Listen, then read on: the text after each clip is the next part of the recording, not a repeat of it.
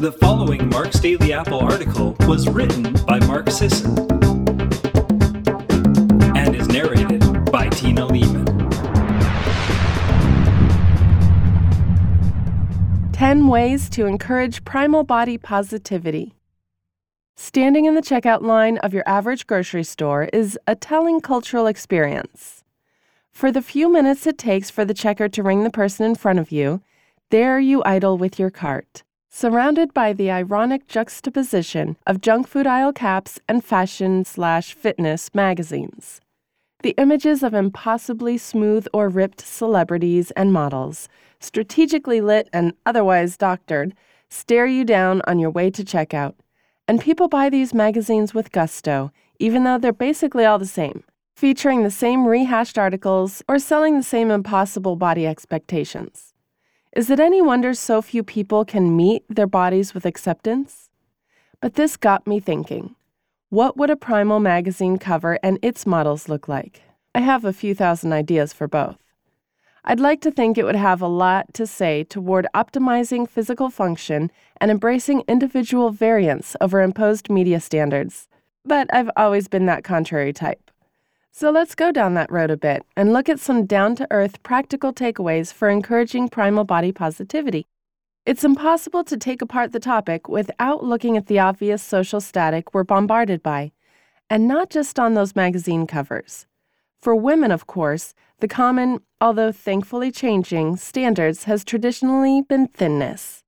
The waif look with its slight waist, skinny legged jeans, and bone contoured shoulders. Sure, this comes naturally and healthily for some women and might be attainable for others, but it's definitely not the healthiest form for most women. In Grok's day, it probably wouldn't have been terribly practical either.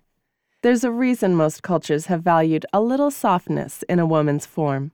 Evolution selected for women as a whole to carry more fat, 18 to 21 percent, in preparation for pregnancy since those fat stores could serve as essential reserves to nourish the fetus, particularly in times of food insecurity. Furthermore, when women of childbearing age get below a certain body fat percentage, like the percentages depicted in a lot of idealized images in popular culture, their hormonal balance becomes disrupted enough that they can stop menstruating, temporarily shutting down their fertility.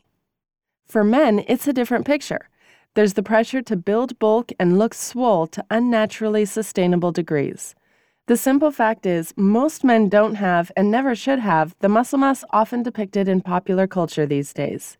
And yet, the media standard persists, encouraging a physique more graphic novel than grok. A perfect antidote to the insanity is an evolutionary perspective on what is healthy adaptation rather than modern fad. Strength and mobility would have been evolutionarily useful. Being bulked beyond reason or fragile would not have been. The respective bulk eating and nutrient restriction required to maintain these looks wouldn't have been reasonable either. The ultimate crux of primal body image is and always has been function over form. What can your body do versus what does it look like? Run a six minute mile? Deadlift twice your weight? Do a perfect dragonfly pose? Given birth, fed a child, split a season's worth of firewood, climbed a 13,000 foot mountain, that would have told Grok a lot more about your health and fitness than your size. When we dump the pervading culture's nonsense of obsessing over comparative perfectionism, we're free to own our own sense of worth. We're free to enjoy living in our bodies and reveling in their abilities. We're free to actualize ourselves physically to our own unique potentials. That sounds to me like a much bolder and worthier project in this lifetime. Let's look at a few ways to take up this challenge. 1. Kick your scale to the curb. First things first, literally, as in this week's garbage pickup. Not only do pounds or kilos mean virtually nothing, but there's no reason to hold on to a device that you've likely used against yourself for years. Go office space on it for the added benefit Grok wouldn't have cared what that thing said, and neither should you. Trust me, you won't miss it. 2. Get clear on how you measure your self worth. Guess how much sympathy someone crying over their appearance would have gotten 40,000 years ago when there was field dressing to do and a fire to build.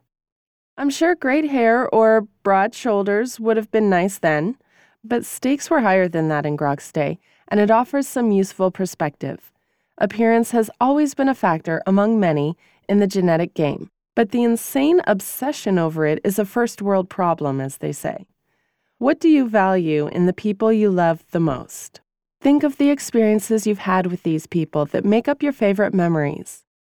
Did a single one have to do with them having a perfect appearance? I can safely answer no to that. Stop applying a ridiculous, irrelevant standard to your own self regard. When you're dead, people will remember things like how good you made them feel or how fun, kind, and creative you were. Let this sink in every day. Make an active, conscious decision how you will measure your own self worth and self development as a human being, and never look in the mirror the same way again. Number three, power dress. A friend of mine has a five year old son who these days wears a pirate hat wherever he goes. Those of you with kids know exactly what I'm talking about. For him, that hat has nothing to do with making him look good or fit in, but in making him feel powerful and, in a five year old boy kind of way, badass. Consider it time to embrace your own badass by finding garb that makes you feel powerful yourself. You know what I mean here the clothes that make you feel most comfortable, not in terms of waistbands and fabric, but in terms of what best flatters your form and expresses your self image. Grok's set wasn't above adornment, and you'd be surprised at how much primitive fashion was devoted to making people look larger than life. Find it in yourself. 4. Scrutinize your media and cultural exposures. Grok had none of it, and maybe you should consider that. Look at the images you consume in a day. That goes for TV, internet sites, social media feeds, magazines, as well as your social environments like restaurants, bars, gyms, and other places. What are the influences that constantly push unreasonable or unwanted standards in your face? Cancel your subscriptions or your cable. Join a different gym. Find a new coffee shop or happy hour bar. Cull your Facebook followings. Sure, we might be ultimately responsible for the impact of an image on our emotional well being, but don't waste the mental energy fending off what you can just turn off. Number five, surround yourself with positive people. The above point holds for people too. Be selective in who you surround yourself with. It's doubtful people who were too negative and annoying would have survived small scale band life back in the day. If you have, quote, friends who always seem to offer backhanded compliments or who spend their time critiquing appearances of everyone around them, or even themselves, it's time to make new connections. Hint, you're not responsible for unconditionally accepting other people's behavior. You are, however, responsible for the company you choose to keep. 6 shut down the comparisons. I've written about this before, but suffice it here to say that you weren't born to look or be anyone else. What anyone else looks like or doesn't isn't really any of your business anyway, is it?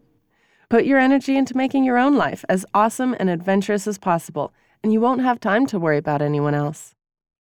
Number seven, set goals that focus on experience or performance rather than appearance. Sure, feeling good about how you look is a side benefit of getting healthy. I don't think anyone will debate that. This said, when people make appearance their goal, I've found they often end up unsatisfied. The bar against which they compare themselves just keeps getting moved because the end result didn't end up exactly how they visualized, or because their self concept wasn't whole enough to be happy with any change.